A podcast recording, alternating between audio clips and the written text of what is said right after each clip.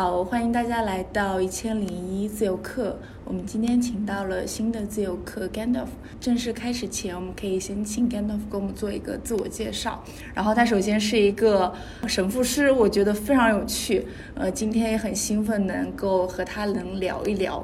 大家好，我是 Gandalf，好久不见。啊，其实我觉得大家就是看到这个主题的时候，然后总觉得。这个职业应该叫什么？然后说神父师是不是一个职业呢？那可能他在其他的地方可能成为一个职业，然后在在我们的环境里边，他显然并不是一个正式的职业，呃，所以我会理解我的职业更多的就是一个艺术表达的老师。然后所以说，呃，我们也会开设各种各样的工作坊，带大家一起用身体去探索不同的主题，然后通过身体的语言来进行沟通。嗯。可以介绍一下你之前的一个经历吗？不管是工作上的或者你职业上的。等一下，我刚撞了一下我的桌子，然后一直在颤抖。嗯，好的，我们可以不剪辑吗？我们可以不剪辑吗？我想留着这些乱七八糟的事情。我觉得都可以。我觉得可能 会整个过程中更自然一点就。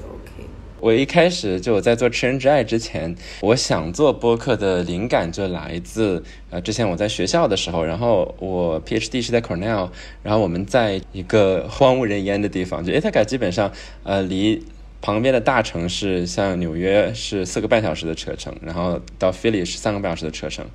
然后，所以就是你在这里生活了几年，你就会觉得非常的无聊，因为一年有半年是冬天。然后，那你冬天的时候，就是呃，整个城市是没有颜色的，因为它是阴天，然后所有的植被又都凋零了，就是一个非常非常非常呃治愈的一个地方。然后，所以说就是大家就会想找各种机会去逃离那个城市嘛。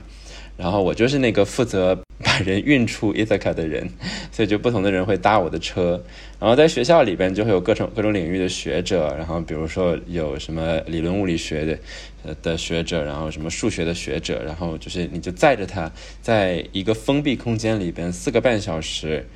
然后你就不得不一直讲话。也没有不得不，但是可能就是你尴尬的沉默也不是一个很舒服的状态。但是在这个过程当中，你就会发现有很多美妙的对话生发，然后很多非常有趣的这个，比如说我跟那个理论物理学的同学，然后他跟我讲对称性，然后就觉得啊，简直是打开了新的世界。然后当时我就很想把这些聊天记录下来，然后所以我觉得播客是一个很美妙的方式。就可以保留所有的这些，就包括尴尬的沉默，那它都是一个我们在对谈的时候很美妙的瞬间。然后，甚至我觉得，就是当我们包含沉默的时候，我们会更多的邀请观众在我们的现场。就是当我们比如说你也没话说，我也没话说的时候，然后这个时候我们就会有尴尬的沉默，比如说。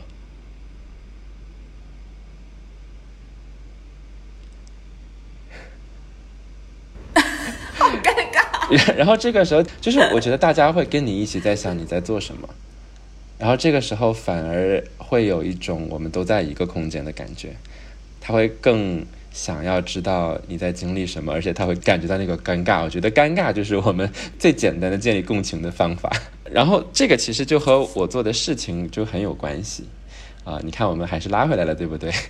嗯，其实我们在做的活动，比如说，不论是我教神父，还是教心理学，还是教认知科学的课程，可能，比如说，我们之前会觉得，那我上一节课，呃，那最重要的是学到一个知识，学到一个技能，然后或者你拿到一个什么证书，对吧？嗯，但是我觉得，就是尤其是互联网时代开始了之后，其实教师的职责是在改变的。就是因为知识本身是相对来说容易获取的，嗯，你可能有很多不同的这个平台，然后上面的课程，你可以通过购买来获得。然后，尤其是像很多的领域，当它产生这种所谓的学法或者权威的时候，那就很有可能出现这种，比如说，那一个人他就包揽了所有的知识输出的功能，就大家都去订阅它。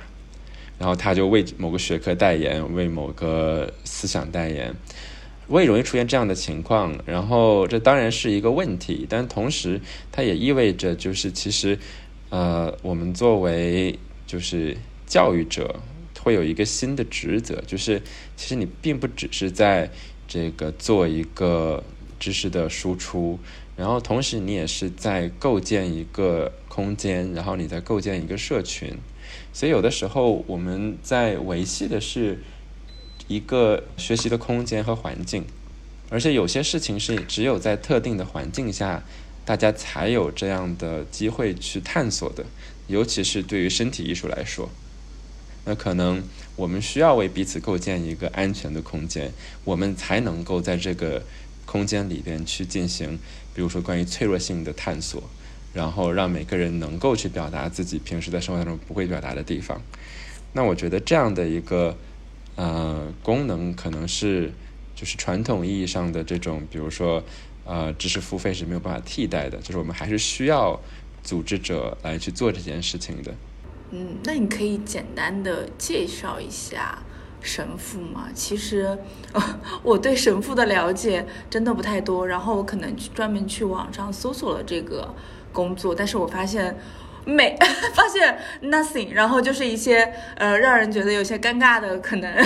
关于 SM 之类的，这个是我呃在国内了解比较多的。但其实我因为我之前有在成都生活过一段时间，我对呃因为成都本地有非常多的亚文化的一些东西，然后它其实关于神父或者是关于一些情趣类的东西，它其实这块的内容是很多的。其实我有采访过一些地下的他们做神父的，但是可能。还是会更偏向情趣，我很少了解，我基本上就是不知道神父原来可以拿来做一些呃心理治愈或者心理治疗这块，我是相当陌生的，因为我的停留还在于做心理呃治疗或者什么的，可以去做咨询，包括去做冥想或者是催眠都 OK，但是我就是可能神父我完全不知道为什么会跟呃心理治愈这一块有联系。嗯，这里边其实有两个非常重要的话题，一个是关于什么是神父，然后当然另外一个就是关于什么是疗愈。首先，我必须要说明，我从来都没有说过，就我的任何一个活动是就是疗愈的，或者是有心理治疗的作用的，这是一个非常重要的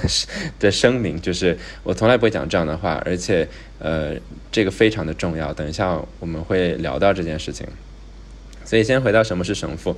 就是我在别的地方其实讲过很多次，然后我讲一个精简的版本，就是它当然是来自于情趣，对吧？在不同的文化当中，我们都有把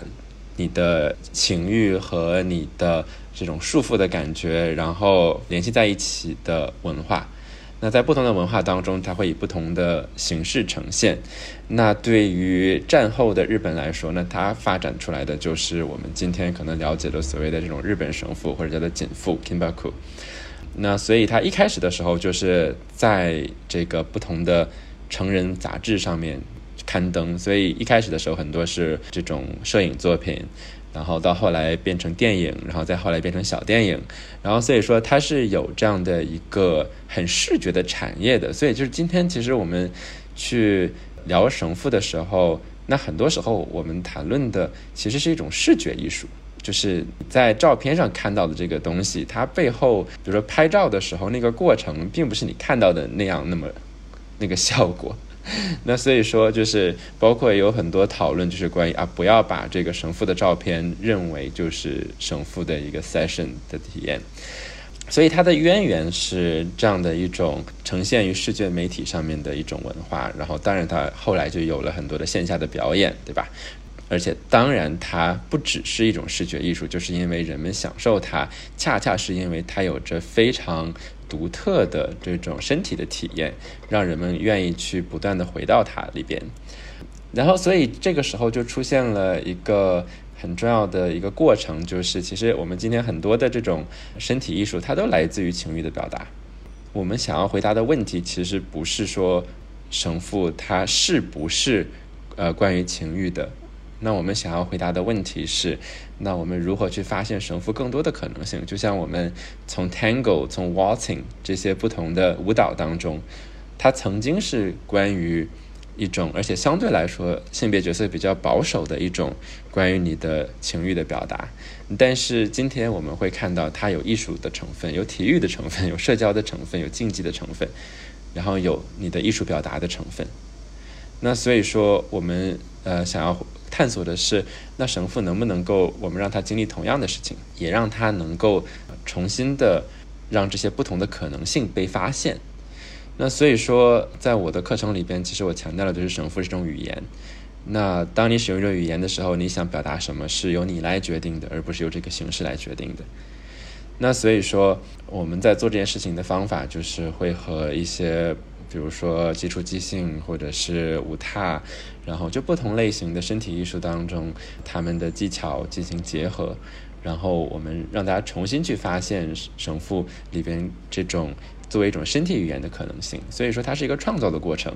所以我不会说，就是比如说我做的事情和谁是一样的，因为他和谁都不一样，就是每个人都在用自己的方式去探索它。那我的方式就是想要去寻找一种让大多数人都能够去实践的一种神父的形式，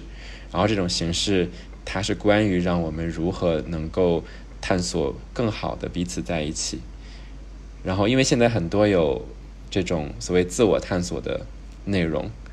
但是我觉得很重要的一点就是自我是不会存在于真空当中的。那所以说我希望的就是我们不要忘掉就是。尤其作为人类来说，我们永远处于在关系当中。那我们需要习得的，就作为自我探索的一个非常重要的课题，就是当我们在不同的人面前，我们和不同的人耦合在一起的时候，那么我们如何去为彼此创造一个让我们感到安全、感到被支持的一个空间？所以，呃这是我希望我的神父课程能够探索的内容。那所以，比如说，可能之前的省服课，可能更多的是你本来就是对省服感兴趣的人想要参加，或者是说他比较适合对亲密关系进行探索的人参加。然后，但是在我的课程里边，就是大家，比如说你可以自己来，你可以和朋友来，呃，还有和同事来，对吧？我们还有团建。然后，所以，对，因为因为它关于的就是每个人，每个人就是一个身体，然后，呃。身体在身体面前会发生的事情。嗯，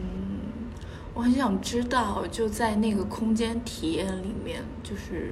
当绳子就是穿过我们身体，当我们被捆起来的时候，为什么我们的心灵会发生一些改变吗？其实我会很好奇，那个环境到底发生了什么。我觉得这个问题非常棒，而且我们可以把它和刚才谈到的关于所谓的疗愈这件事情结合起来。很多人会说，那个神父，那是不是可以有疗愈的作用？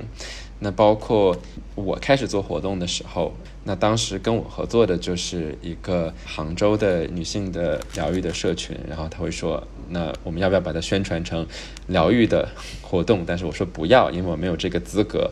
我没有办法做出这样的保证。啊，但是你可以，就是我能够接受，你可以说是疗愈向，说 healing oriented，呃，这个程度我可以接受。但是，呃，我不希望把它说成是什么什么疗愈，就是因为绳缚它给人带来的感觉，并不是因为绳子本身。你在和人接触的过程当中，其实你收获的体验是相对来说比较普世的，就是当你被人。紧紧的抱住的时候，如果这个拥抱是你想要的，你会有幸福感。然后，当你被人轻轻的触摸的时候，如果这个触摸是你想要的，那你会觉得很舒适。当你被人关注、认真的倾听的时候，如果这个关注和倾听是你希望得到的，你会觉得被看见，你会觉得被接纳，你会觉得很幸福。所以，它并不是因为绳子的材料多么的独特。但是因为恰恰是我们有这样的一个现成的领域，所以我们可以在它基础上去发展。所以就是我一直在课上强调的一点，就是我开始不太想要继续用神父这个词。呃，我们在讲呃西巴里还是 Kimbaku，它其实都会强调负的这个部分。但是其实我觉得我们更应该强调的是触觉的部分。所以，touching is more important than tying，就是我我之前一直用的一个口号，就是触摸要比束缚更重要。因为我们要想的是什么样形式的束缚是让你感到快乐的呢？那难道不是那些让你觉得它像一个拥抱，或者像一个你想要踏上的某个激烈的痛苦的旅程，或者是你想要踏上的某个美的体验？就是它背后是一种。一种特定的触觉。我觉得当我们这样去认识神父的时候，会看到更多的可能性。所以我们看到的就不只就不只是绳子留在身上的那个形式，就是负的部分，而是绳子经过身体的过程，绳子留在身上的印记，还有绳子离开的时候你身体的记忆。所以我希望我们可以重新的用用触觉的方式去理解绳子。啊，对，还有就是比如说为什么触觉会改变我们的体验？那一方面它是根植于我们的生物系统当中的。所以说，在你的这些无毛的皮肤下面，这些 glabrous skin 下面，就是你有专门的去感受慢节奏的触摸的神经元。然后，所以这些慢节奏的触摸的神经元，它只对就是这样的一种叫 social touch 嘛，这种社社交性的触觉敏感。说，我说我们作为心理学领域的研究者，那之前有人研究过，比如说啊。猴子，right？那如果你剥夺了他小的时候的触觉，那他的成长就会受到影响。那包括有很多的研究是在不同的孤儿院里边，然后因为这些儿童在成长的过程当中也是因为触觉剥夺，那所以它会影响他们后来的社会发展。那所以触觉对于我们一个人来说是非常重要的，它也是我们呃沟通我们的各种社会性的一种方法，哎，它是我们最先和。外部连接的方式。当我们还没有任何其他的感官的时候，当我们还是一个胎儿的时候，我们身上长满了这些，呃，毛茸茸的感受器，然后你会感受到在母亲的体内羊水的运动。所以，这是我们和身边的人连接的最先的方式。但是在今天我们的社会里边，触觉当然有很多不同的意义，对吧？就尤其是我们能够想到的，就是在今天，在一个非常性别不平等的环境之下。我们有很多不想要的触觉，或者是呃，你沟通着暴力的，然后侵犯的占有的触觉，那所以触觉就会变得敏感。我们如何重新去发现触觉？它不是那我们今天就来相互摸一摸就可以的，对不对？因为它同样有一个解读的过程，就是在我看来，这个触觉意味着什么？我愿不愿意被你这样触摸？我可以跟你握手，但是我不想被你拥抱，因为我还不认识你。我们想要做这样的探索，那就要能够为彼此带来这样的环境，让你觉得触觉是可以被接受的。你在这里，我是能够在保护好自己的前提下，可以和其他人通过触觉连接的。然后这个时候就不得不回到关于神父和疗愈这件事情。有没有人做神父的疗愈呢？有，但我不喜欢这件事情。我在开始今天的这个对谈之前，就是在我们连线之前，那我在看的是一个一个一篇文章，一个 expose，然后呃，他讲的是以色列有一个社群叫做呃，好像叫 sacred sexuality community，叫做这种神圣。性经验社群，那这个社群里边就会邀请很多不同的人，然后来做各种各样的所谓的疗愈，然后就包括嗯，那一个人他叫叫西巴利 healing，叫神父疗愈，哎，他是一个呃，我们可以想象一个英国的白人，每天在讲各种禅呐，然后去各种庙，然后说啊，我可以。通过我给你的体验，然后，呃，嘿，猫在叫，给你带来什么样的性疗愈？他很活跃，而且他去了很多的国家。他最近还要在美国有一个 tour，在不同的城市去做他的这个活动。但是这个 expose 开始的时候讲的就是很多的女性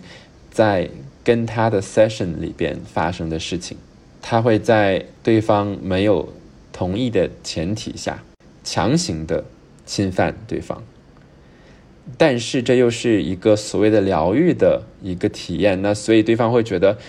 这是不是这个东西的一部分？Right？他有他有他的仪式感，然后对方就会觉得说啊，这个事情是不是 like 那是不是我要打开我自己？是不是我要接受你？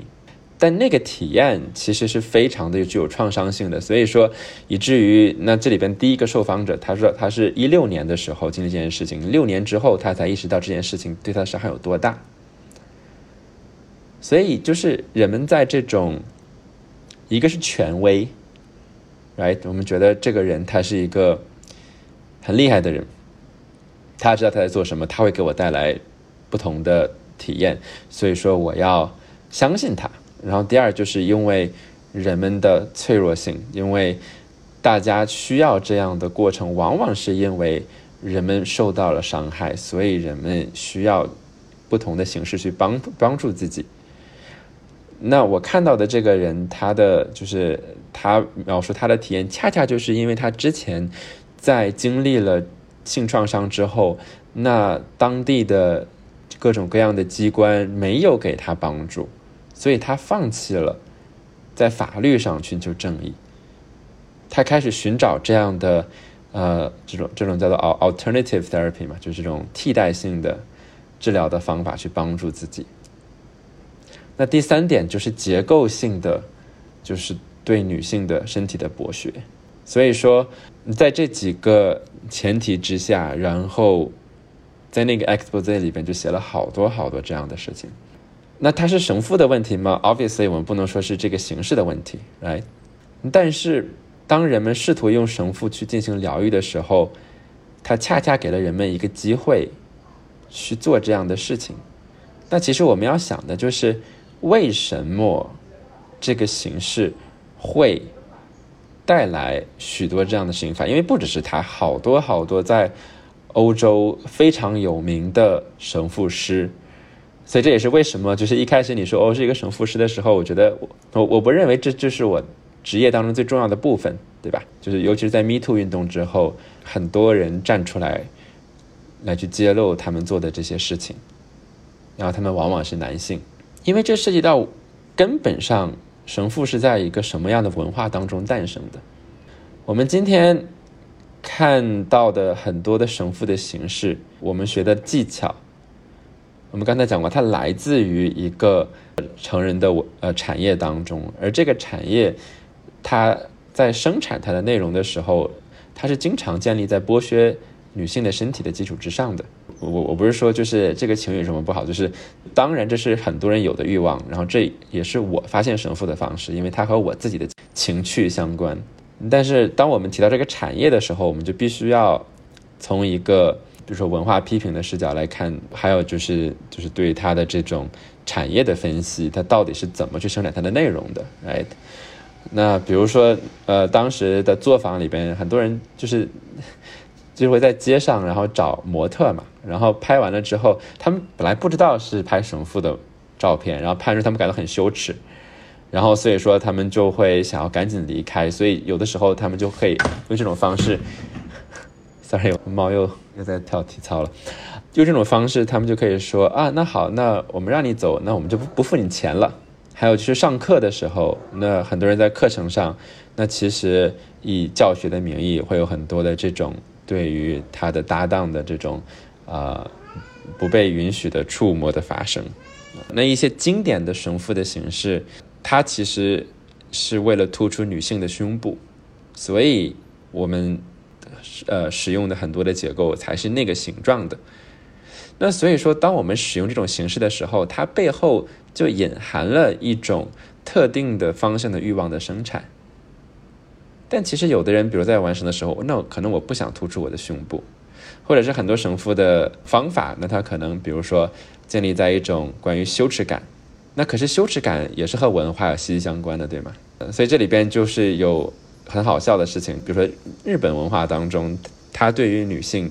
的期望，然后会带来某种形式的羞耻的体验。那可能这个在西方文化当中是不一样的。比如说有一些意大利的，是他们就很痴迷于啊某种形式的羞耻，然后就说啊，就你一定要用这种方式，然后这样就一定会让你感受到怎么怎么样。但其实他根本就不会那样感受，但是他要模仿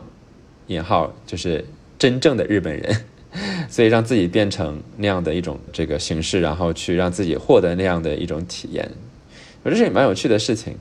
那所以我们要认识到的，就是说现有的神父文化，它背后是建立在一种很特定的，对于比如说某个具体的文化语境下，它的某些情绪和情欲的生产的过程，呃的使用的。那所以说，如果我们想让这个形式适合不同的人，适合你眼前的人，right？而且，呃，我们且不说关于更多可能性，就哪怕说拿情欲来说，每个人的情欲也很不一样，所以你的绳子。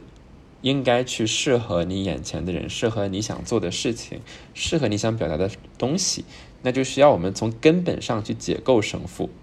在今天我们会看到很多人，比如说说啊，我的绳子，然后啊，我们也强调性别平等，然后我们也在强调连接，怎么怎么样，怎么样。但是如果我们不从根本上去反思绳缚的技巧和背后生产它的文化，这件事情就是空谈。这是一个非常复杂的过程。那回到我们刚才讲的那些事情，对于那个人来说，在他看来，绳子给他带来这样的一种权利，然后那他做的事情，在他看来，比如说绳，他使用绳子的方式，他并没有突破他。当他谈到疗愈的时候，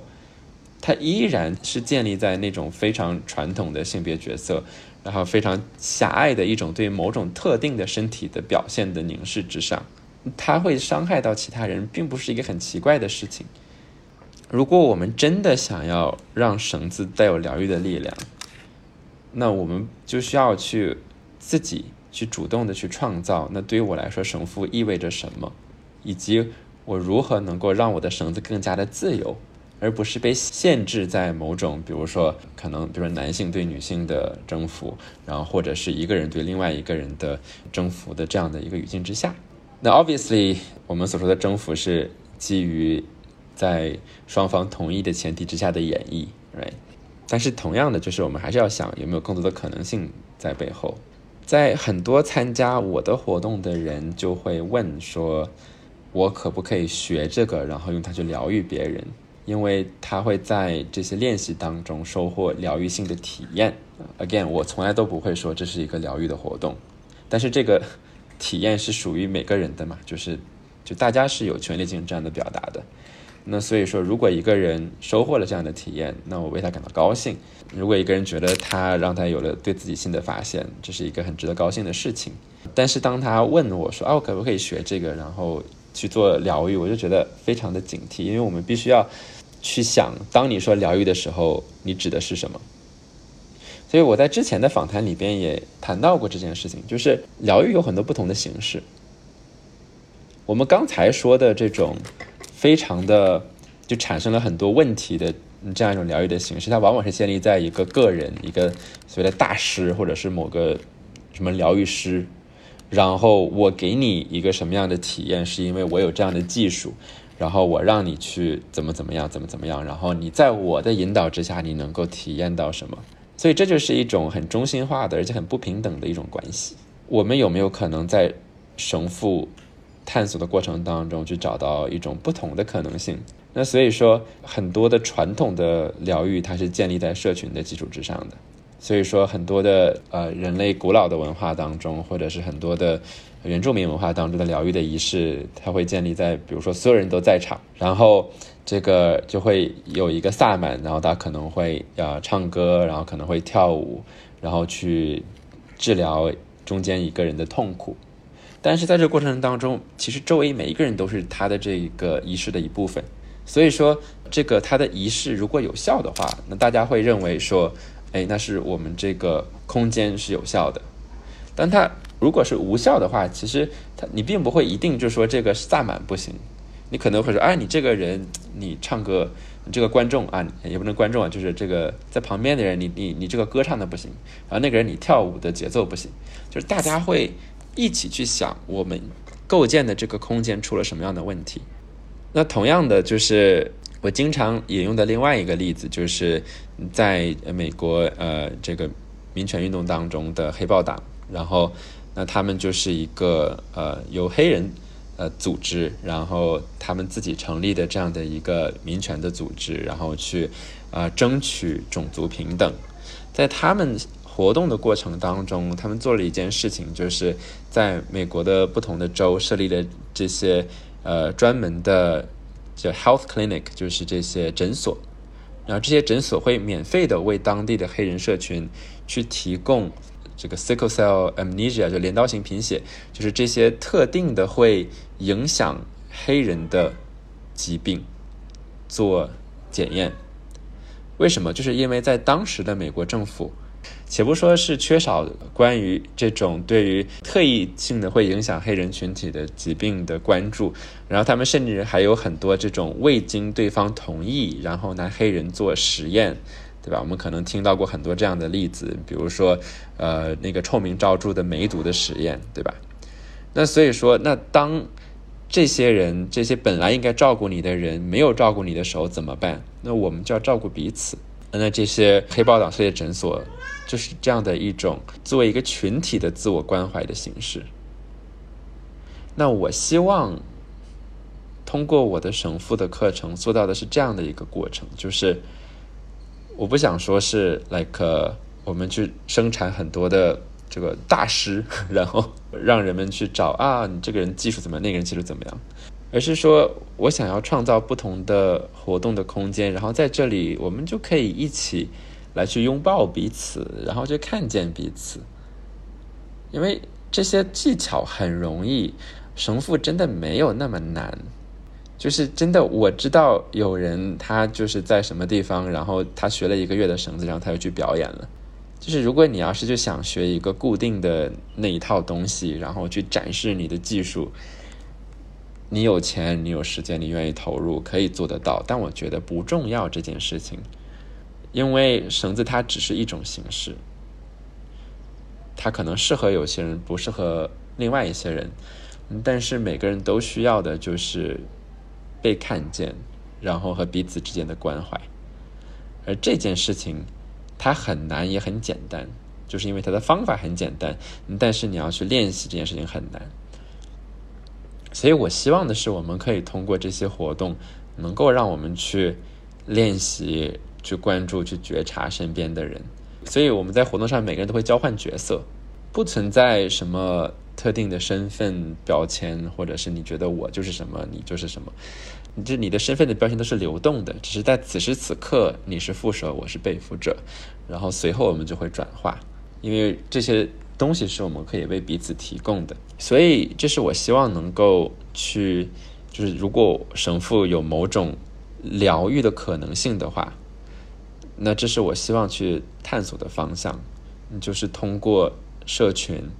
通过把这样的一种精神，然后带给每个人，然后让我们去彼此关怀。那我其实听下来，我发现你对神父师这个职业其实没有那么的绝对，它是个职业，或者你觉得它甚至无法成为一个职业吗？就你更在乎意义的是整个。呃，你只是用这个技巧来做一件你想要完成的事情，或者他可能会跟被看见，我嗯，或者是你之前学的一些知识，你是学心理学的。嗯，它可以是一个职业，就是我只是想说，嗯，对于我来说，它不是我的职业当中最重要的一部分。当然，比如在日本有职业的神父师。然后你可以花钱去体验，然后它也是我的职业的一小部分。但是我觉得我想做的并不是这样的一个大师，我想做的是是一个 facilitator，对吧？我想做一个空间的发起者，然后我想要带着大家一起去构建一个空间，在这里我们是 like 平等的。我觉得我听起来可能还是因为我没有这块的背景知识，我听起来可能会有一点觉得比较难理解。但是，呃，我在你的。给的介绍里面有看到一个体验者的一个回馈反馈吧，他会说到一个关系，就是说会和老师你缔结一个关，缔结一种关系，然后他才能这种在这个整个过程里面会察觉到自己的一些想法。其实我觉得这个很神奇，因为我是一个，我已经说很多遍，我是有一个有长期做心理咨询习惯的人，就是我就会每周会做一次，但是我会发现。自我觉察这件事情，其实它是难的，因为每天生活里面是你事情太多了，就是你基本上可能也会有，但是那个过程很快就过去了，你甚至抓不住。但是我很好奇，为什么会在呃神父的过程中会有一个这样的自我觉察，且他那个体验者反馈是很深刻的，我是能感受到从那个文字里面感受到他是真的很有体悟，包括他说他以前是个很怕被碰触的人，但是他在跟你做神父的过程中，他会觉得。有一种被拥抱或者是被理解吧，我觉得那个过程非常的神奇，且它是可触可感的。它和心理咨询，包括和冥想这种自我一个人在 自己在探索那种感觉是完全不一样的。所以我也很好奇这种感觉。啊，我觉得你问的问题都非常的有启发性，因为它它会把我带到我非常关心的话题上。所以刚才正好讲到就是心理学这件事情，然后因为我的背景是心理学，然后我是啊读了四年的博士，也没有放弃，就是然后当时就觉得很痛苦，因为我就觉得你在呃科研的过程当中，你做的事情和你的生活是很脱节的，然后所以说我本来是想要就是先休假，因为当时很焦虑，然后。呃，状态非常糟糕。然后本来我就想要先休假，然后再回继续上学。结果，诶，一不小心 就就变成了一个自由职业者。然后为什么大家会有这样的体验？其实我觉得是和和我们之前在研究的事情是相关的。就是就对于我来说，比如大家看到我别的地方写的东西，就会觉得已经听烦了。就是我经常就是从就是具身认知的视角来切入。嗯，比如说你在课程上面，然后你会讲，那我们一定要记住啊，你的这种心智不是你大脑的功能啊，而是你的身体、你的大脑、你的环境都是你的思维的一部分，所以它是由所有的环境当中的一切耦合出来的、涌现出来的现象。就是你在做学术的时候，大家讨论这些东西，但是你怎么把它用到生活里？我觉得这是就是经常会有的一种挣扎，然后所以我想要做的事情就是，我想要让我们找到一种方法，能够把大家在科研的时候，然后发现的那些东西，变成你在生活当中真的可以做出来的东西。然后所以说，我们可以希望大家在工作坊上，就是你先体验到这件事情，然后我们再告诉你背后的科学知识是什么。而不是我就是给你讲这个科学知识是什么，然后就没了。然后所以就是这就是我我我之前用一个词叫演绎式哲学嘛，enacted philosophy 就是这样，就是我们要践行自己相信的东西。那所以为什么我们在神父当中会有和其他形式的那种自我觉察不同的地方？那就是因为我刚才讲到的这种对于自我的认识，在核心上是不一样的。很多的时候，当人们在说自我觉察的时候，它背后有一个强烈的假设，就是存在着某种固定不变的本质化的自我，就是存在某种 essence。然后这个东西呢，是需要你去发现的，然后这个东西是内部于你的。然后，但是我觉得这个想法是稍微有些过时，而且是和今天我们对于人的理解是不一致的。包括呃，U C San Diego 的那个 Roman Chardon，他做了很多研究之后，你会发现，就是你对自我的边界的认识非常流动性的。我们可以用两分半钟，然后让你以为你的手不是你的手，或者让你以为一个橡皮手是你的手，就是你对这种自我身体边界的认识，并不是像我们体验到的那么根深蒂固。讲这个是想说明，我们所。体验到的这种自我，它只是所有的，就是我们被称为自我的这个概念当中的一部分，就是现象学的部分，它只是其中的一个模块而已。能够生产自我的过程，它其实是一个不断的创造、不断的重新组合、不断的耦合的过程，并不存在某一个真空当中的自我。我们一定是在不断的和不同的环境，环境包括其他人，包括历史记忆、你的文化、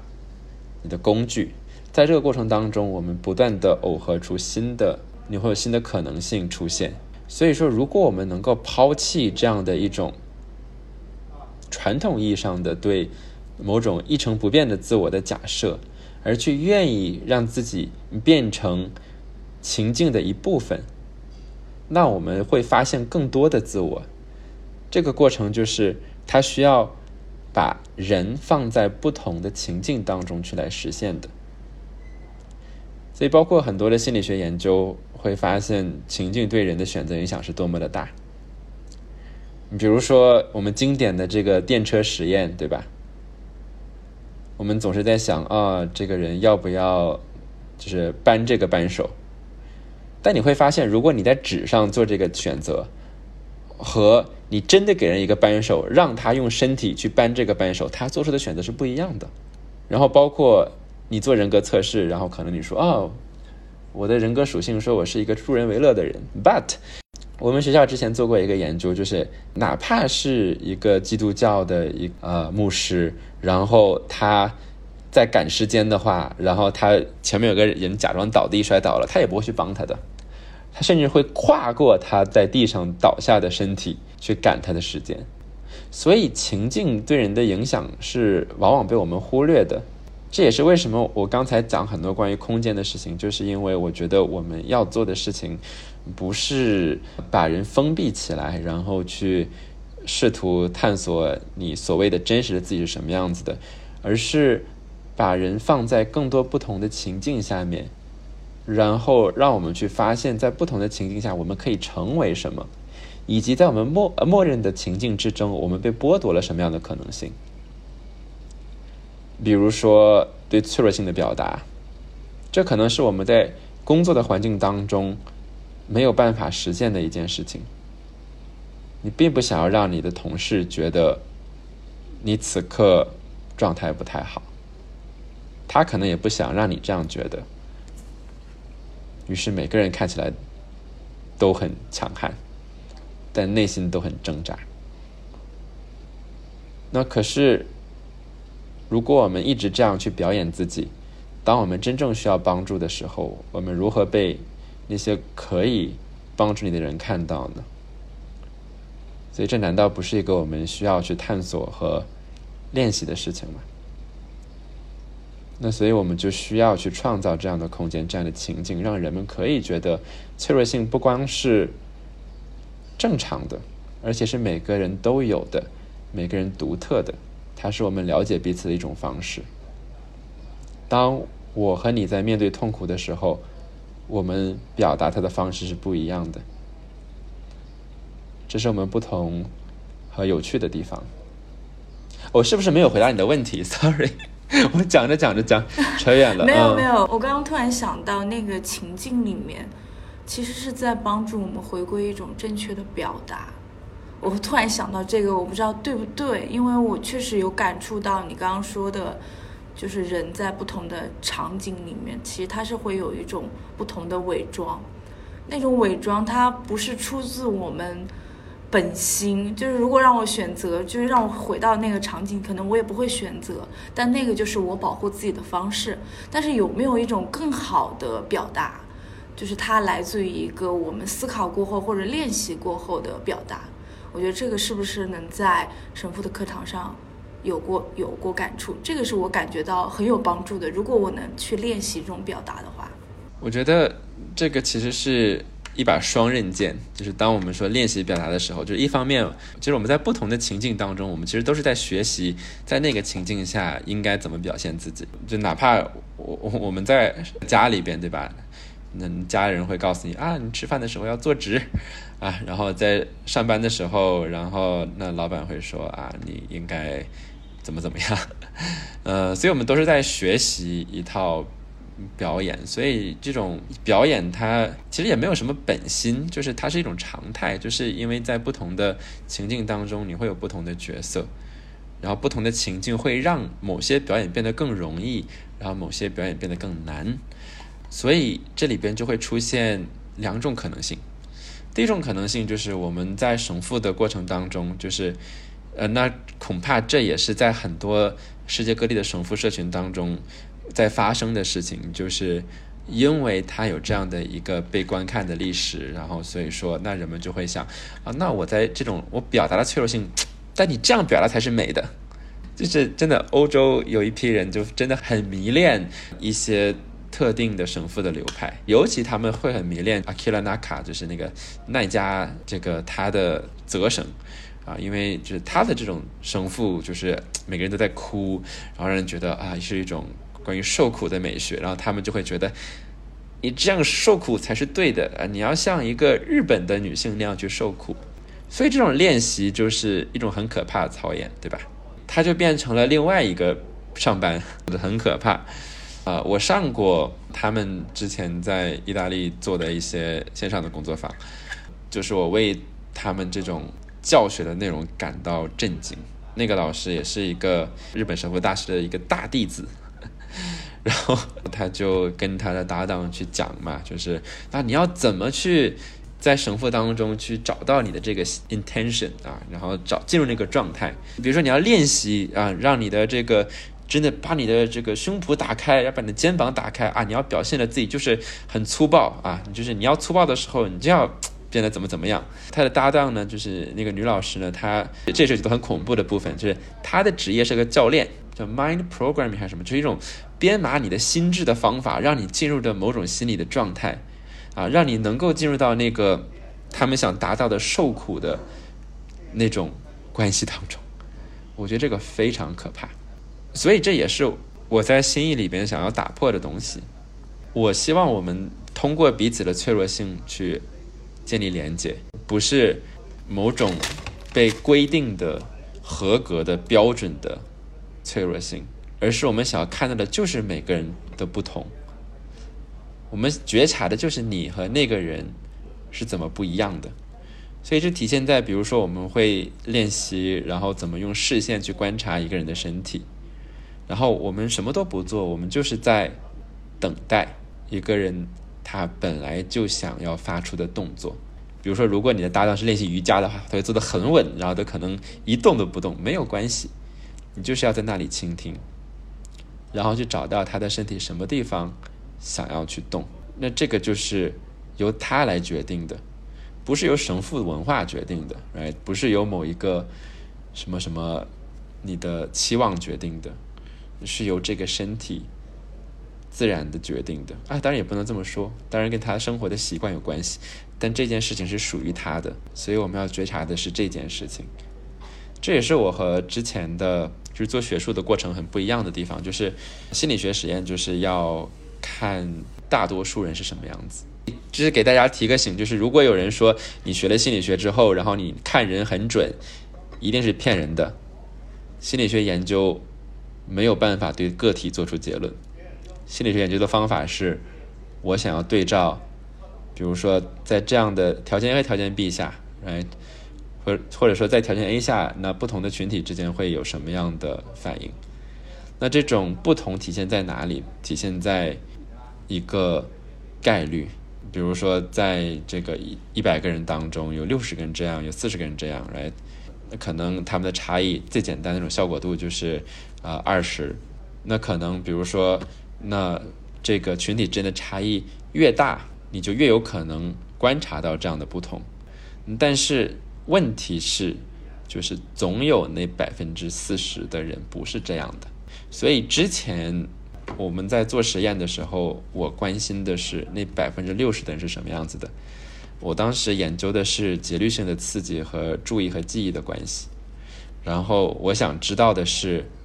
大多数人能不能够从环境中的节律提取出一个频率，然后让你的注意跟它同步，去了解在这个时间当中信息是怎么分布的，然后你可以更有效的去提取信息，比如说。我跟你的讲话的速度同步起来，那可能我们就能够更有效的跟彼此沟通。这是我当时想要研究的东西，然后我关心的就是大多数人能不能做这件事情。但现在在神父当中，我关心的是那百分之四十的人为什么不这样？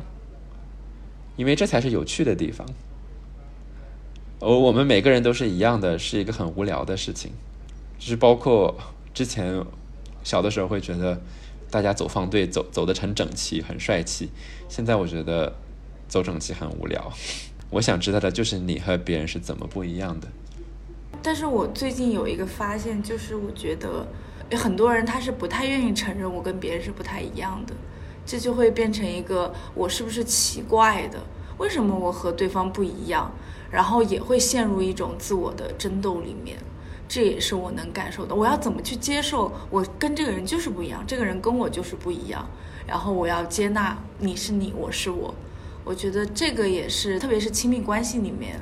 非常非常困难的。对，因为我们的文化就总是在寻找我的归属感来自哪里，来自于我们有共同的，比如说某个身份标签。然后或者，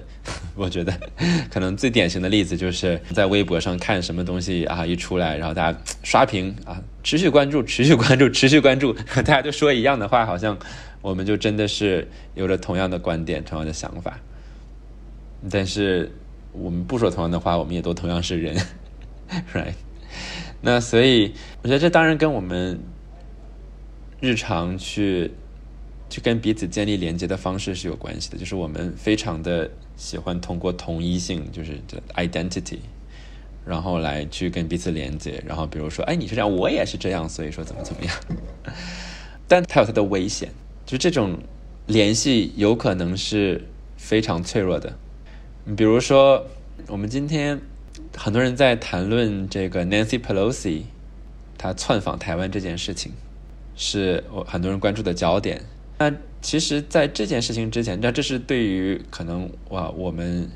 大家来说比较相关的事情。那对美国人来说，就是他之前有一件事情引起了一个蛮大的争议，就是呃，他做了基因测试，然后说他是呃有原住民的血统，所以他说我也是美国原住民，然后这个就让人觉得很荒诞。就是你能够理解说他想要通过这种方式去和一些人产生联系，就是通过像我们刚才讲到的，我们的某些地方是一样的，我们基因是一样的，right，产生联系。但问题是在于，他很薄弱，因为他没有真正的和原住民文化建立连接，他没有生活在那个社群里边，他没有在实践那个文化，right。他只是通过一个基因测试找到了某一个生物学上的关系，但这并不是某一个群体的全部。那所以说，当我们只是通过这样的标签去试图和彼此连接的时候，它所带来的东西可能是非常脆弱、非常薄弱，而且很容易被利用。所以，那我们怎么建立真实的连接？首先就是要知道，如果我们通过不同来连接，是要比我们通过。同一性来连接，有着更多的可能性的，那这就需要我们能够有一定的机会去庆祝我们不一样的地方，而不是因为不同而彼此伤害。我当然不知道怎么在一个更大的什么社会的背景下做这件事情，但我只知道我们可以在这样的身体练习当中，然后通过对身体的觉察，然后来知道哦。你的身体是想往这边移动的，那我跟另外一个人一起跳舞的时候，他想要往那边移动。比如说，我们之前有一个，我们用双手连接，然后一起去用你的触觉去感受，然后你们彼此想要共同前往的一个方向，然后你们这样去跳舞。但你的搭档不一样的时候，他的身体的那种那种习惯是完全不同的。所以我印象最深的就是我遇到的第一个搭档，就是当我在左右这个方向移动的时候，因为我们在播客上嘛，大家可能想象不不出来，就是想象你的肩膀的右肩膀往前，然后再再把你的左肩膀往前，它在这个轴心上面移动的时候也是非常顺利的。但是如果我上下的话，就不那么顺利。那所以我觉得，哎，他可能会跳一些，比如说那种拉丁舞，可能会有很多这样的动作。那可能是因为这个原因，可能不是。但是我知道他的身体带着这样一个记忆，他是想往这样移动的。这就是我了解他的方式。而且我觉得这是一种很很真诚的好奇心。你要为这个东西感到开心啊，对不对？我下一个舞伴跟上一个人不一样，那我不会说，哎，上一个人可好了，他他跟我这么跳特别的舒服。但我觉得更有意思的是，哎，你跟那个人不一样，那所以我找到了我们一起跳舞的方式，那属于我们的舞蹈和。我跟之前那个人的舞蹈又是不一样的，我们就可以创造出很多不同的东西。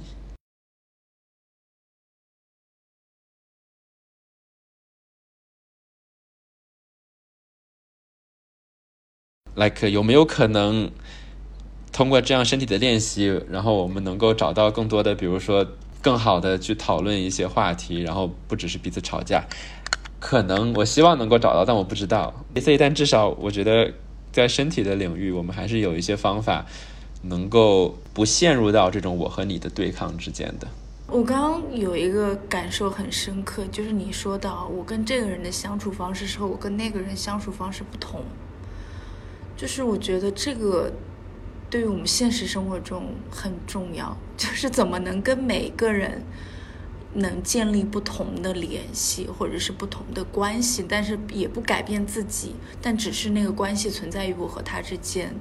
我觉得这个真的非常非常重要。我就觉得在对于现代人来说，大家就是有很多的压力，然后个自我意识又特别的强烈。我也不知道为什么在这个现在这个社会下面，每个人的那个 ego 都特别特别强，所以大家完全可能，我觉得。至少对于我来说，和每个人建立一套相处的模式是特别重要的，因为那代表着我可以在不同的环境下面，我可以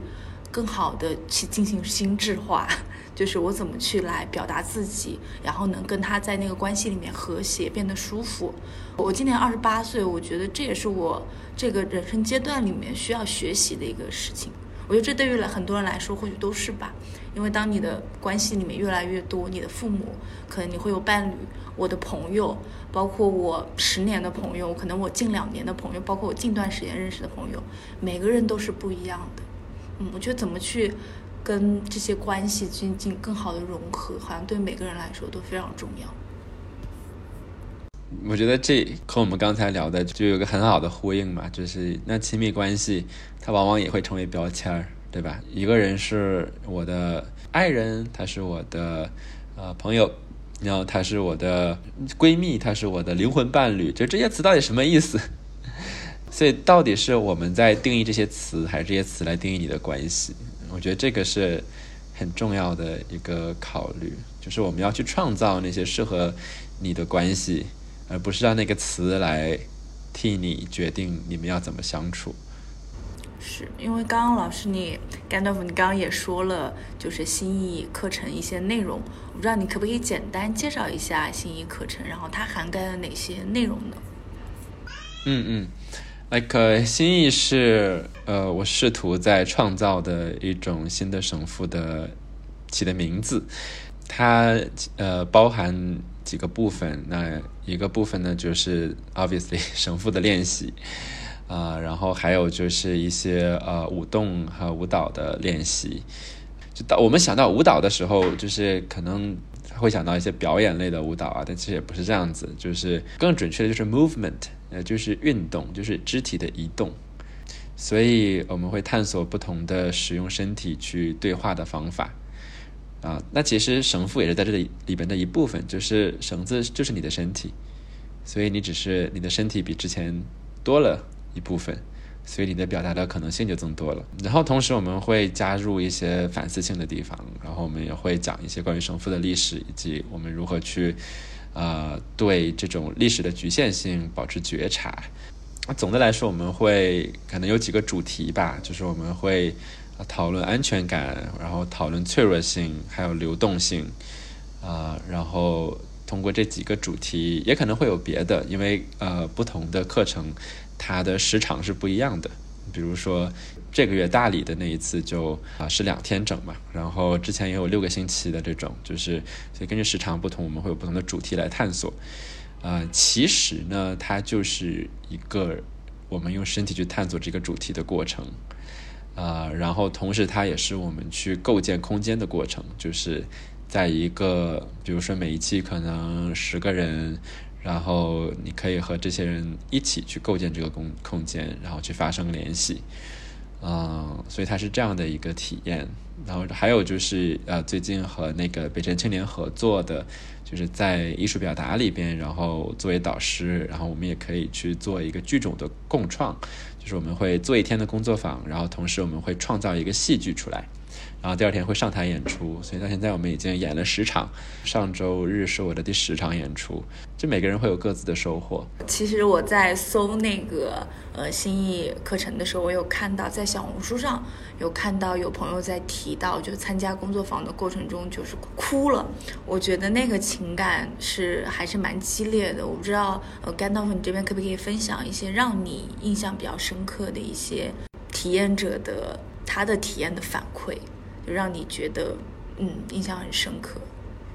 我觉得像最近的这一次吧，就是上周，然后也是，呃，有参与者哭了，然后但是，呃，他哭的原因就是因为眼神。我们会做一个舞蹈剧场的练习，然后我们会，呃，探索一些不同的相遇和别离。一般来说，就是一开始大家看着对方的眼睛就会笑，觉得很尴尬。等你真的度过了那个阶段，然后你可以用你的眼睛去维持一段关系，然后当他离开的时候，你会感受到这种离别。但是他，你重逢的时候，你也会感受到重逢的美好。但是你需要的就只是一双眼睛。还有两个参与者，他们我们有个拥抱练习，是我们很经典的一个。我有 N 个版本的拥抱练习，每次大家都是比比如很多人会想要去，呃，自己去练这个拥抱的练习，但是他永远都不知道下一次会带什么版本。然后他们在做这个练习的过程当中很有意思，就一开始会哭泣，后来就会大笑，那种就是很纯粹的，就是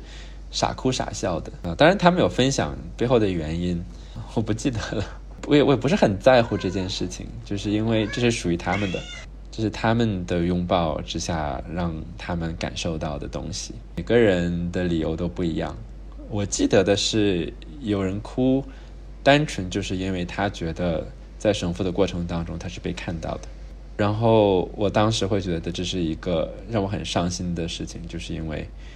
这说明很多人是没有被看到的，所以看见才变得如此珍贵。我还有印象深刻的就是这两位阿姨。就我们一直会觉得一定是年轻人来参加嘛，其实很多各种各样的人，然后他们就是也是在做拥抱练习的时候，然后想到他们过去四十年的各种关系，所以我觉得就是我们总会记住哭这件事情，因为它的确很难得，然后很深刻，也会很美好。就是我们也要注意不要把哭变成目的，因为就会出现很可怕的事情。我前天，然后我们。呃，活动结束，他们也跟我讲过，说，比如有的活动就是，就一群人，然后过来骂你。我我爸我妈之前，然后被什么公司，然后就骗去参加一个什么这种所谓的疗愈活动，然后就就大家在那喊啊，就是啊，我有什么受苦的地方，然后就就就哭啊。我觉得有的时候，就我们要注意，就是不要让这种情感的流露，然后变成一种变成一些人玩弄人的情绪的方式。不是说我把人弄哭了就是好的，哭泣的前提是我希望，首先大家来到这里的时候，你会觉得我在这里哭泣是可以的，然后是安全的，是被允许的，是能够被接纳的，同时我是可以选择停停止这件事情的。崩溃的哭泣，他没有办法照顾自己，这不是。我希望发生的事情，就是我希望我们能够给予大家的是一种选择，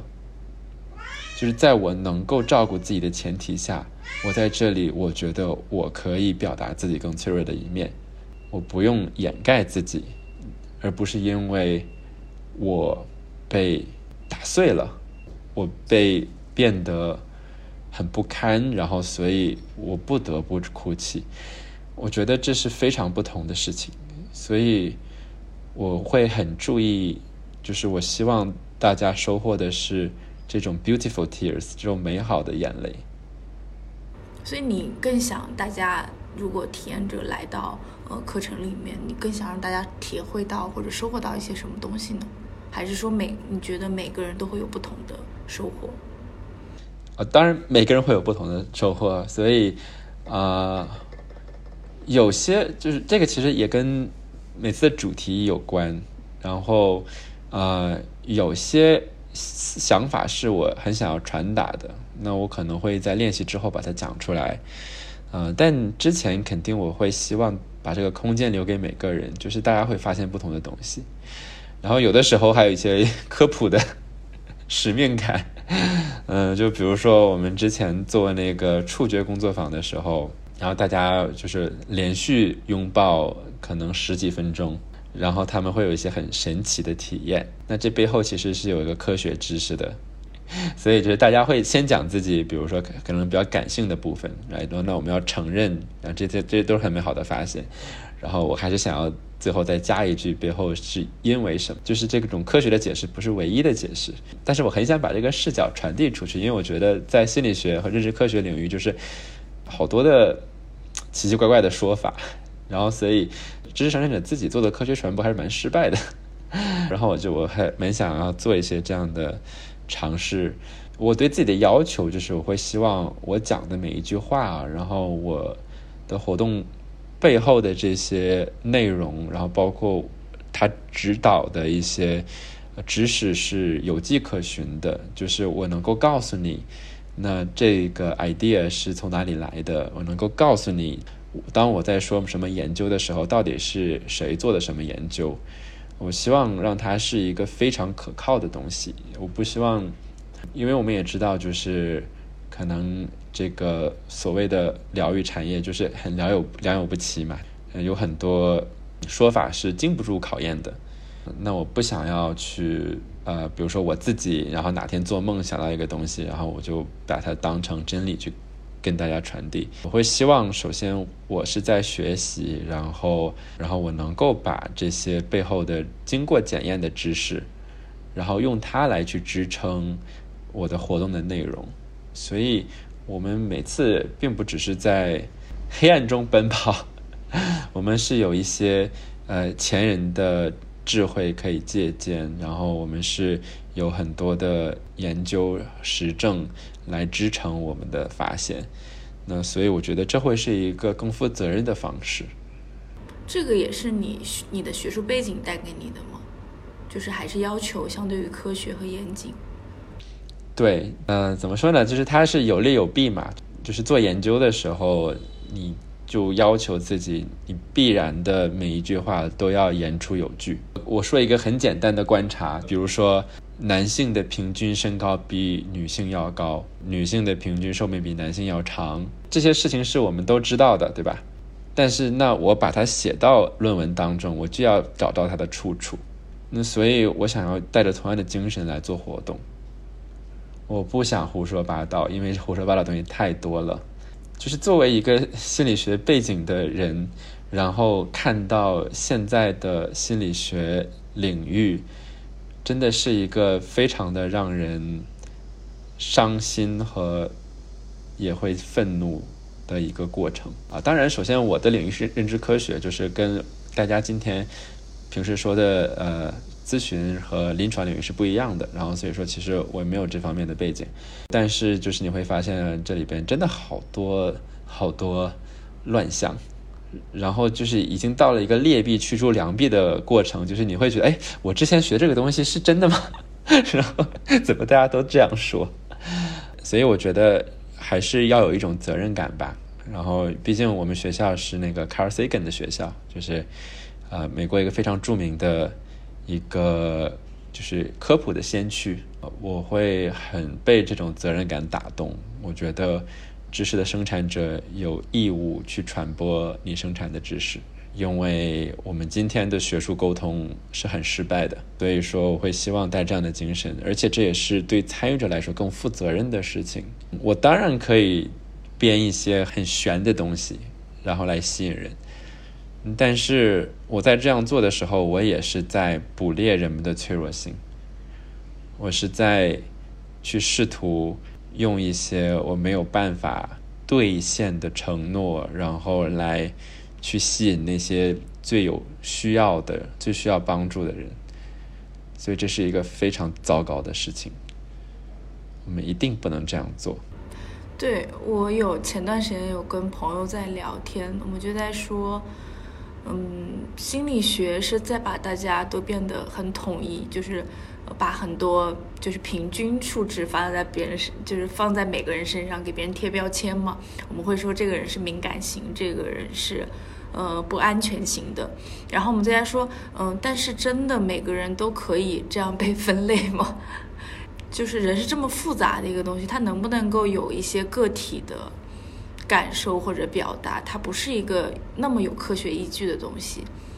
我觉得这块儿它可能可能会需要更人性的做一些处理。我不知道是不是需要更多的方式进入进来，然后大家一起在做这件事，而不是我只能做心理咨询，我可能我只能做冥想。我是不是有更多的途径去了解？我觉得甘道夫你在做的这件事情，可能就是在让这件事情变得多样化。嗯，对，有人进来。嗯啊，阿姨，我在我在做一个采访。啊，没事，我们 我们继续。啊。然后我很也很好奇，为什么？因为我觉得，呃，神父在国内还是比较小众的。嗯，其实我搜到的相关的资料都特别少。我不知道在这种体系它其实不太全的情况下，为什么你会去？做这个，我不知道能不能称为职业或者自由职业啊？我觉得它相对于呃相关的知识运用到实践都非常少，你甚至都无法说去呃真正去授课或者去教习，呃这个也非常看个人。我觉得这条路是相当于比较难的，对于自由职业来说，我不知道你为你是怎么考虑的？呃，我先回应前前半段，就是人当然是可以被分类的。取决于你分类的标准是什么。比如说，我们为什么通过种族来分类哎因为在殖民的时期，我们需要不是我们需要，就殖民者需要确定，从引号所谓的科学的角度来说，为什么我的人种比你的人种是有优势的？我们同样也可以根据我们的眉毛的大小来分类人类，或者是根据单眼皮和双眼皮。所以分类。它也是一个影响着我们如何去知觉这个世界的过程，然后同时它也是一个生产权利的过程。嗯，所以您刚才讲到的这一点也是非常的 非常的重要。包括像大家很迷恋的一些人格测试嘛，我学习人格的课程是二零一一年的时候，大二的时候，然后那个时候就是我们的老师就已经在说。心理学界在渐渐的摒弃类型的测试，而是去使用维度的测的测试。但是十多年之后的今天，然后我们还是没有摒弃这种类别的划分，所以这是我们值得思考的。啊，我觉得就是分类式当然是有它的价值，然后它有的时候也可能会有帮助。但是当我们遇到一个具体的人的时候，就是我们一定要知道，它不只是它的类别。其实神父他。小众的确是小众，但是其实这里边也有一些分类可以来做。首先就是呃，神父他是在国内不同的地方，其实也有很多的社群。然后不同的社群有不同的文化，自己他们要要做的事情，然后所以就是大部分人跟我都不太一样。我觉得每个社群也要去想你自己想要去创建什么样的社群文化。呃，也有一些，比如说有的人可能像我一样，是因为从小就知道自己的情趣是什么，然后从自己的情趣慢慢的发现这个领域。那也有人可能是从比如说一些其他的相关的文化当中去。啊，接触到那，比如说，那如果你喜欢，呃，某些时尚或者是啊某些那个电子音乐呀，然后你会看到它的一些符号会出现在这些呃不同的文化它的表现当中，然后所以你也会慢慢的了解到。然后包括那可能呃，如果你想要去参加一些身体类的活动，然后比如说在上海，那可能就会通过这种形式也会找到我。所以每个人去认识到神父的方式是很不一样的。那这也就给我们一个机会嘛，就是我觉得我们可以去探索属于你的那个神父是什么。我一开始的时候本来想做的也是关于一些 kink，然后关于 BDSM 的讨论，然后还有一些科普，就是也是随着。读到的东西越来越多，然后会觉得这并不是我想做的事情，就是因为其实就像我刚才讲到的，我们要解构现有的神父的文化，我们也要解构现有的 BDSM 文化，所以现在我并不是很想在这一个语境的框架之下去来言说。我觉得我更在乎的是如何去创造，基于在现有的文化的反思的基础之上去创造新的东西。然后这件事情会不会对自由者职自由职业者来说很难呢？会，当然会的。就是它最大的就是一个教育成本、沟通成本。我需要向大家介绍我在做的事情到底是什么。然后，但是呢，那可能大家就会觉得，比如说，那如果他接触的是另外一种不同形式的神父，然后他就会觉得这是一种那样的活动，就大家对活动就有不同的期望。呃，所以就是我会需要，比如说收集不同的材料啊，视频材料，大家参与的体验，包括你刚刚找到那些材料嘛，就它会帮助我向大家介绍，那我们的活动到底是什么样子的，就是这个是最难的部分，包括我使用的词是一个已经有定义的词，那所以说我们要拓宽它的定义，那就要和大家已有的理解去做一种交流。然后去创造一些新的意义，所以这个就是一个非常艰难的过程。然后也会经常，比如说遇到 最崩溃的有一次，之前有一次我去一个书店里面做讲座，然后有人报名的时候就问：“哎，是换妻捆绑吗？” 然后我想，我我是我没有我没有在任何的，就是但他就会觉得你写的东西是你有别的意思。对啊，然后你就要去筛选，但是这一开始的时候嘛，现在嗯接触过我的社群就会了解到就会好一点。像上海这边基本上，呃各种各样的人来参加，然后就大家就是基本上素质都非常的高。然后之前我们参加的学业实验里面就很多，比如说艺术家呀，然后很多的真的是不同领域，然后也有也有做科学的，然后也有。呃，做编剧的，然后也有演员，然后当然还有很多心理咨询师，就是各行各业的人，然后所以大家就是很愿意呃去探索身体来表达自己，然后各种各样不同的身体，我觉得这个是很美妙的事情。但是到达这一步，就是真的要经历一段一段一段过程，嗯，然后现在我去我去上海之外的地方做活动，可能也要面对同样的事情。那如果是有人会对这一块有兴趣的话，那他是要怎么去摸索呢？因为如果对于国内的这块的知识化会很少的话，他怎么在运用到实践里面？嗯，我觉得每个人要看就是他想做的是什么。那比如说他对传统的神父感兴趣的话，呃，那城市里边基本上会有一些很在地的社群，他可以去搜索。如果就是参加我们的活动。那就是你真的是因为，比如说对用身用肢体表达，然后用身体对话感兴趣，然后所以大家会来参加我的活动。嗯，就是我觉得呃，我们要跳过这个形式，就是神父和神父是找到他的原因是不一样，我们通过他表达的东西也不一样。所以你要知道，好，那我接触一种形式的神父，他是不是适合我的？然后并且你要去。想就是如何去通过你接触到的东西来去找到你自己的东西，嗯，所以包括比如说，如果大家想要学就是很技巧性很强，然后就为了表演，然后为了去展示自己啊是一个多么优秀的一个 大师的话，那我的风格就不适合他。然后，但是如果大家就是想要一个很温馨的，然后很的一些一些对不同主题的探索，嗯，那可能我的活动就是合适的。因为你本身其实是有一个专业背景的，其实我觉得它是有一个创造性的过程，加上你可能会对神父这一块有特别的有兴趣。我不知道像除了授课、剧场，呃，做神父，呃这块的领域，它还有哪些开拓的方向呢？就有你有没有就是有新的一些就是感受或者体验？像我自己的话，那就是主要就是做刚才你说到的这这几个部分。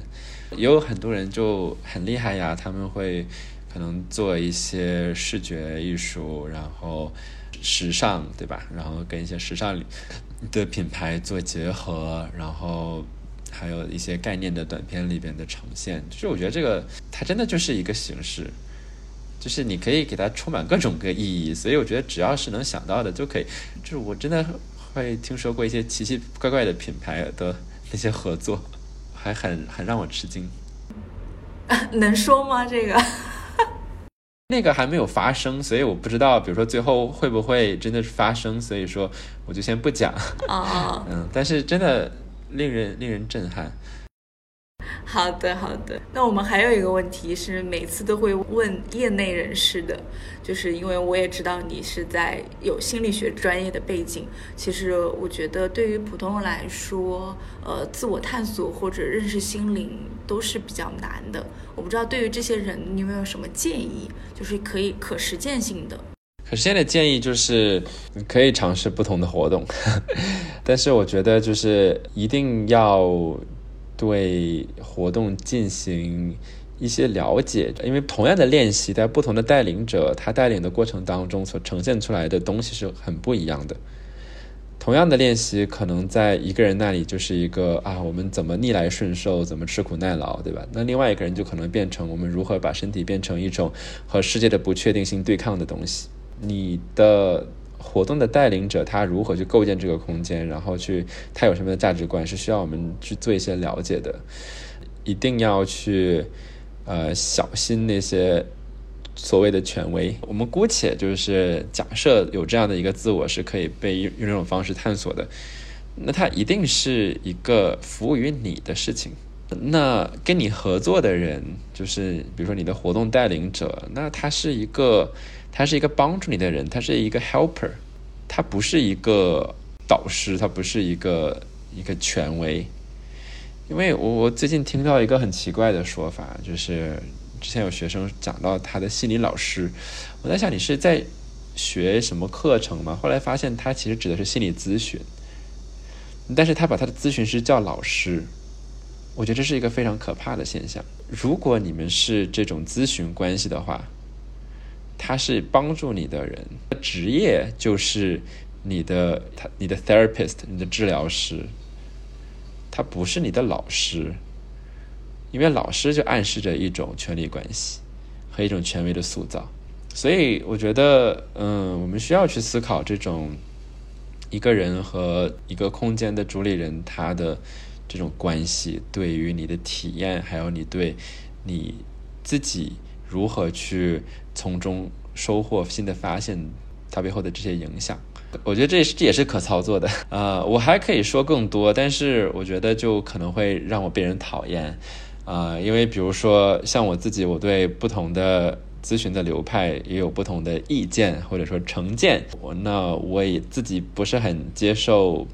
没有经过系统训练的半路出家的咨询师。我对一些。身心灵领域里边出现的一些说法，我觉得也是缺少缺少检验的。然后，所以呃，像这些事情，我自己会很警惕。但是呢，呃，我也不想要把它变成一个建议，就是说你不要参加谁谁谁的活动啊，这好像也会让我变得很被人讨厌。我觉得这是其实是活动带领者的责任，就是我希望大家不要做出无法兑现的承诺，去用一种负责任的态度。来去沟通你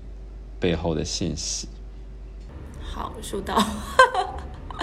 我觉得是很好的建议，就是就是我觉得你一直在强调科学严谨，但是你一直在也在强调这种咨询关系里面的反权威。我觉得这很有趣。我不知道你你可能你的个性就是这样，就是有一些很正统的东西，但是你本身对很多事情你又很质疑。嗯。但是你又在创造你想要创造的事物，但这个事物在国内又是鲜有人做的，所以我会觉得哇，你真的是很有个性 啊！谢谢，感感到被看见了呢。嗯，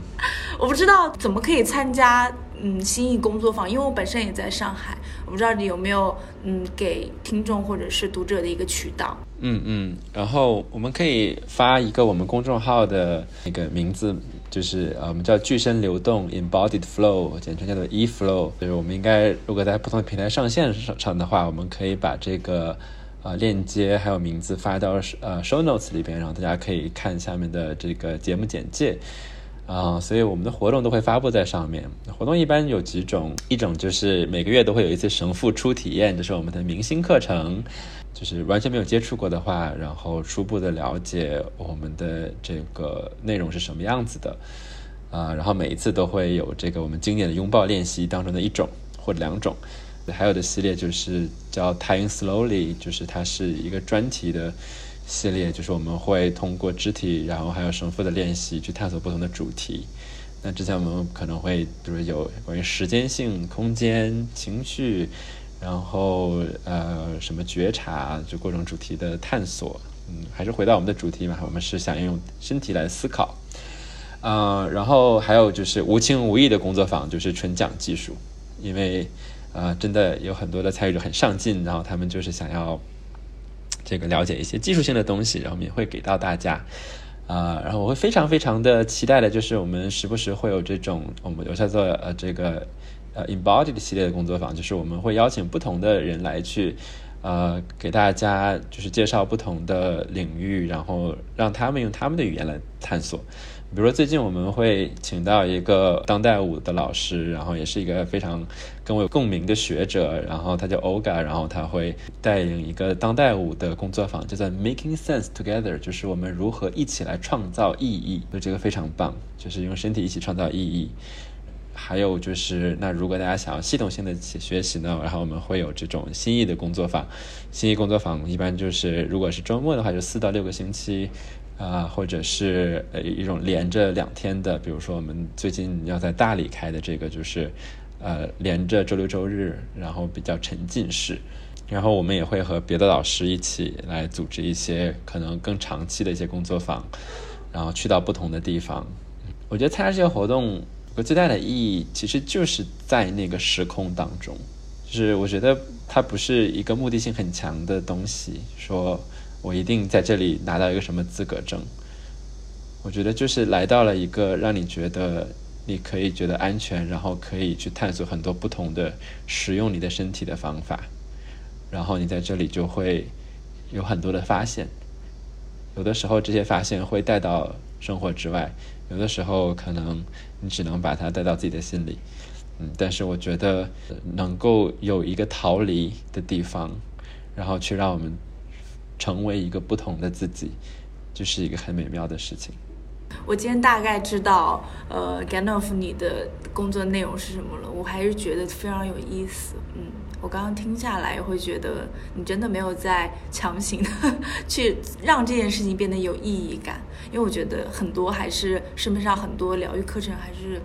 非常要有意义感吧。但是你会更关注人的他的感受是什么？我觉得这个很重要。好，那我这边的问题 OK 了，谢谢甘道夫，嗯，谢谢你参加我们这次的一千零一自由课的这次播客。那我们接下来如果有沟通的话我们可以在私下再聊然后希望有机会能参加呃工作坊的一些活动。好谢谢。谢谢。